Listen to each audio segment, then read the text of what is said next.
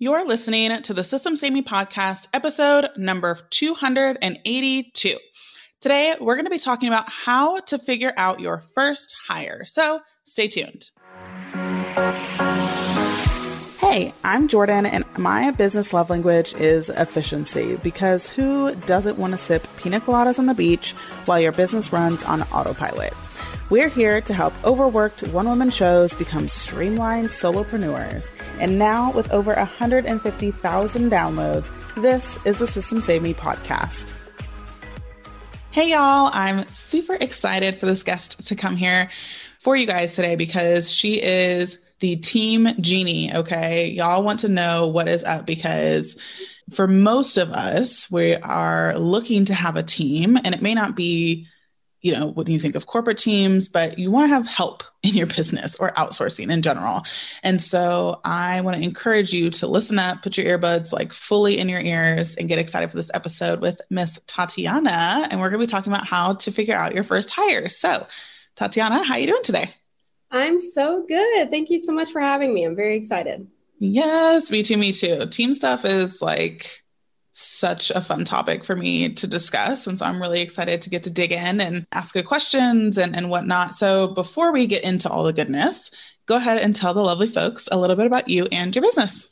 Yes. So again, my name is Tatiana O'Hara and I'm an agency and team operations coach. And so essentially, what that means is I work with entrepreneurs, online service based, typically coaches and agency owners, and really teach them how to refine the structure of their business and the way that their offers to make them as scalable as possible so that they can build a team strategically so that they can remove themselves from the business and, you know, either scale different companies or just take their company to heights that they wouldn't have been able to by themselves. Mm, yes, I love it. And so, obviously, we're going to be talking about team stuff. So, today we're going to talk about how to figure out your first hire. And so, talk to us about where your clients are before they actually are like, okay, I need to hire. But also, with this particular topic, I want to talk about readiness. Mm-hmm.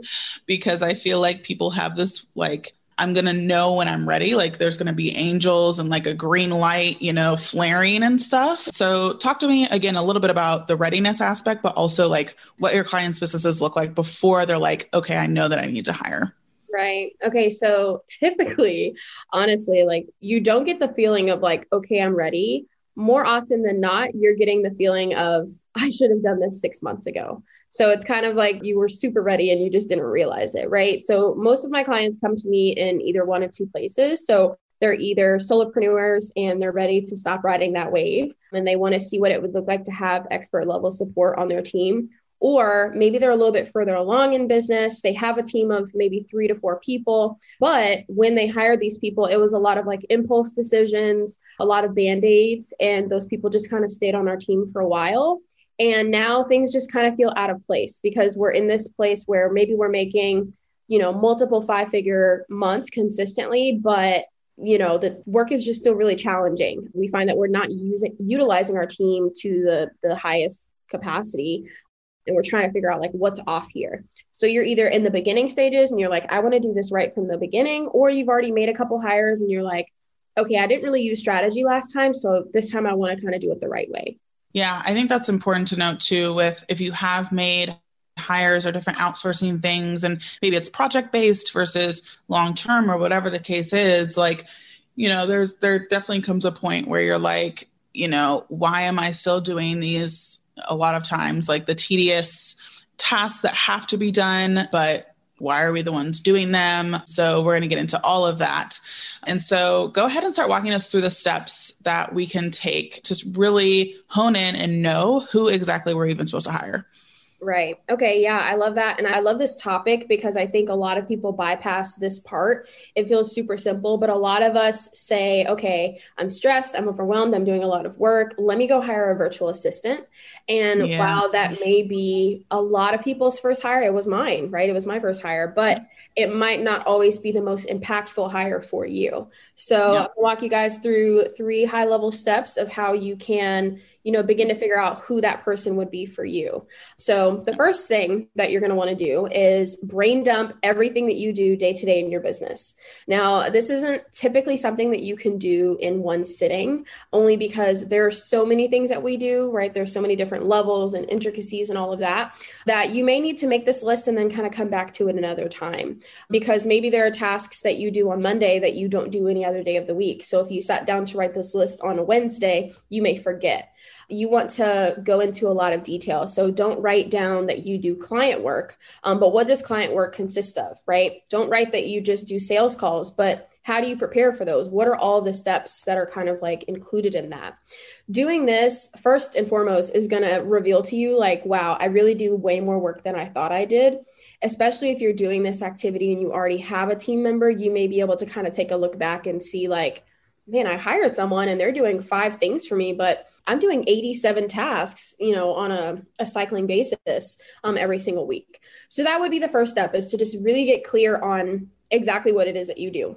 So then, second, um, you want to organize that information. So I have a task matrix um, that is available for download. It's free, and essentially, this is going to allow you to group your tasks into four different quadrants based on whether this is something that you enjoy, don't enjoy, something that's a skill set of yours, not a skill set of yours, and whether it's kind of like something that is, you know, a task where you're working on the business, maybe those things that are helping to grow, bring more revenue in, or if it's something where you're working in the business which is more of the day to day tasks and the client fulfillment side of things. Once mm-hmm. you have kind of organized this into these four quadrants, it's going to become really clear to you of, you know, where you're spending your time. You may realize like, wow, I spend most of my time doing things that I don't enjoy doing that I'm also not good at you know, a lot of times we think that we need all of these people on our team. We think we need to go out and hire this huge team to make all of this stuff happen. When in reality, you would have more time to do certain things if you weren't spending so much time on things that you are not skilled at right? You know, when I outsource something that takes me eight hours to my assistant, she can knock it out in two hours. It's because she's an expert at that task and I'm not, right? So those would be the first two steps is, you know, brain dump everything that you do day to day in your business. And then the second step would be to organize it into this matrix. So then from there, once you have kind of filled out this matrix and it, you know you have all your different quadrants, you kind of work backwards with figuring out the tasks that you want to outsource, right? So quadrant 4 is the things that you don't like doing that you're also not really good at. Those are typically the things that we want to outsource first. And so the third step is to now sort through this list of tasks and figure out what role jumps out at me right if is there a common trend if i let's say i have a coaching business and i wrote a book and i have a podcast and i realize that most of the things that i am not good at that i don't enjoy that i want to begin to outsource are related to my podcast then maybe i don't need to go out and hire a virtual assistant. Maybe i need to hire a podcast editor or a podcast manager or you know kind of just depending on that list so that would be the really simple three step process is to not just say, oh, I'm hurting, what's going to help me right now, but to really look at it from a bird's eye view and to see, okay, this is kind of the area of the business that's slowing me down the most. And if I were able to free up my time here, I could then scale and make more money. Mm. So then in that last quadrant, and is it that you group together like tasks or share like an example of what you've seen in like a fourth quadrant and how you were able to create a role out of like the tasks that you saw in there? Yeah, definitely. So, one example would be let's say in this fourth quadrant, let's say your business model, you do coaching like one on one, maybe you have like a program. Let's say you also have like some sort of membership and you have a podcast. We'll stick with the podcast example. And so, in this fourth quadrant, let's say you write down writing show notes, SEO for podcast, onboarding new people into membership verifying email addresses to you know allow people into the facebook group checking on billing for people you know inside of your offers to ensure that everyone is up to date on their payments. Um, and then maybe there's even a couple miscellaneous things like responding to comments email management so on and so forth. I could look at that list and easily pull out two roles from that I could easily identify that maybe we need someone to help us with our podcast and maybe we need someone to help us manage our paid communities, like a community manager. Now, if this list was more of like a hodgepodge of administrative tasks, then yeah, I would probably lean more towards a virtual assistant. Um, and then something else to think about is, you know, if in this fourth quadrant, a lot of the things that you wrote down are related to like decision making or you know overseeing managing that kind of thing then that may look completely different for you. Maybe that looks like hiring some sort of leadership person that can help you with decision making. Because i do think that's a mistake a lot of people make is that we think we can hire a virtual assistant and that they can you know, kind of step into the CEO role and be the decision maker on our behalf. And the reality is that's just not their role. That's not what they're paid for. So, yeah, looking at that list and kind of identifying some common trends. Most of the time, I would say it's one to two roles that may pop out at you. But if you think it's like three and four, then we probably need to get a little bit more clear and go back to the drawing board a little bit as well. Have you been hearing all the buzz about VIP days or one day virtual intensives? Want to create one for your business but have no idea where to start? Head over to systemssavedme.com slash quiz and take our new 60 second quiz to determine what kind of VIP day you should create. You'll get a detailed report with action items and exclusive structuring tips straight from the mouths of successful VIP Day business owners. Ready to take back control over your schedule, your energy, and your income? A VIP Day might just be the way to do it. Get started today at systemssavedme.com slash quiz. One more time, that's systemssavedme.com slash quiz. And with that too, do you find that it's interesting kind of I feel like there's definitely like seasons in business a little bit where there's like I'm really enjoying this area of the business and then so I guess I'm speaking more to people who may have already hired people and whatnot and then you kind of swing to like for instance if i'm like super pumped by like fulfillment but then all of a sudden i kind of swing into this new season where like growth is super exciting to me but i've hired for growth because i am excited about fulfillment or vice versa or whatever. How do you propose being able to anticipate some of those things or has this even come up for you? Maybe this is just a jordan thing. Who knows? But you know i have different things that excite me at different seasons. And so it's just been interesting to see what that is kind of throughout the changes and iterations of my business. No absolutely. I totally agree with that. And i think you know looking at this matrix too i think one important thing to note is not every you know thing that you need help with is going to require you to hire someone onto your team long term right?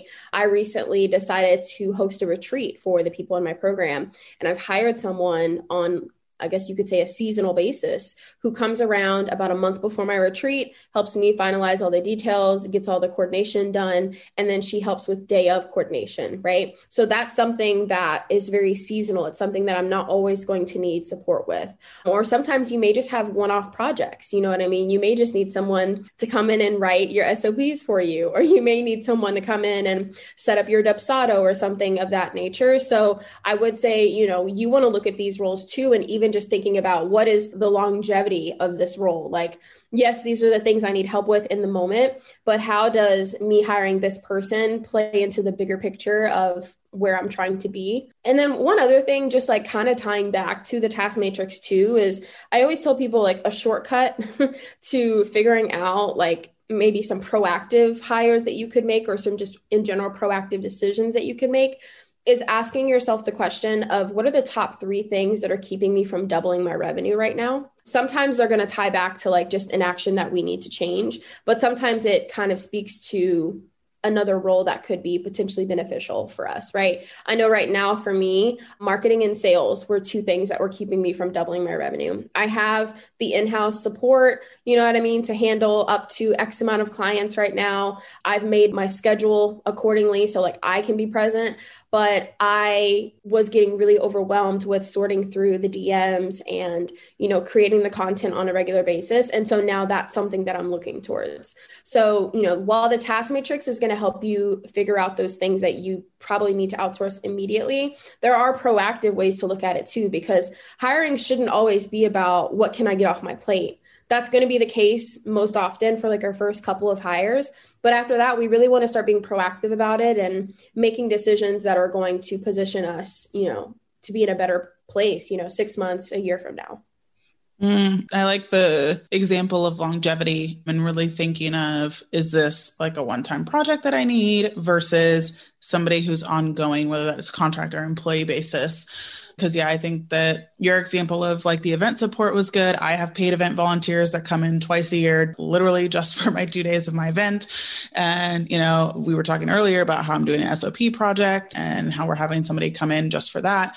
So that is a good way to really process like what type of hire I guess you need to make and how they're going to support you, whether it's short term or long term. And neither is wrong. Right. Um, they both have their benefits, I think, for right. me personally, for sure. So, and then with that, when it comes to the first hire, and maybe this is a difference between like contractors and employees, do you have insights on where just on the hiring side of things, like where people should look for contractors or where people should look for employees, just in the difference of like where to post or where to connect with people. Mm-hmm. I love that you already made that like differentiation between contractors and employees because that's something I was actually going to say is like the same way that we when we're online trying to promote our business right we want to be present in the places where our ideal clients are hanging out it's the same thing with hiring. Um, if we post every single job application, description, whatever, only to our Instagram feed, um, we're only accessing a certain pool of people. And so you have to think about the type of role that you're looking for and the person that you're wanting to hire and where they would most likely hang out. Just before this, I was on a call with a bookkeeper and she was trying to hire bookkeepers. And she asked me, you know, where do you recommend that I look for bookkeepers? Like, because I posted it to my Instagram before and I haven't had luck. And it's like, okay, well, maybe when looking for a bookkeeper, it makes more sense to go the more traditional route, right? LinkedIn, um, Indeed, Glassdoor, that kind of thing. But then we also talked about, okay, where do new CPAs hang out? Is there a Facebook group for new CPA support, right? Um, maybe looking there, maybe looking um, in the schools that host um, CPA classes, that kind of thing. So, whether it's a contractor or an employee, I really don't think it matters necessarily. It's more so speaking to the role and the skill set that you're looking for. Because a lot of times, you know, contractors can be employees and vice versa, right? A girl that I just hired was an employee for her company, but she was laid off and now she's a contractor for me with the hopes that we're going to promote her to full time in the future.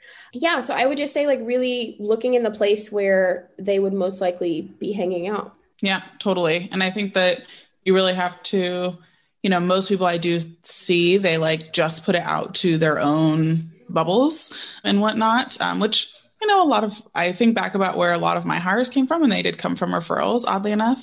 But I do think that there is, you know, there's a big wide world out there, and especially like COVID slash post COVID ish, you know, there's a lot of people looking for opportunities, whether they're contractors or employees. So, you know, don't count out the Indeeds and LinkedIn's or or other avenues for employees specifically as well. So I like that you kind of gave your prefaces for both for sure. And so, with that, obviously, this is a systems podcast. So, we're going to talk about tools. And so, do you have any favorite? It could be specific to hiring if you want to, or even team management, but also totally open to just like tools you're geeking out about or your old and faithfuls that have been there since the tried and true days. Go ahead and share all the systems goodness with us. So, oddly enough, I don't, know if you've heard of the assessment that Traction has where you can find out if you're a visionary or an integrator. But yeah. I took that assessment recently and I literally scored half and half. And it literally oh, wow. says, you may not be a visionary or an integrator. what, what does that mean? Like, right, right. unicorn? What? Right. So, I just assume I'm like half and half. And after I saw that and I read the results, it made so much sense to me because when it comes to things like systems, I think I get excited about the idea of it and the idea of what it can do for the business, but the actual like implementation of it, I struggle with.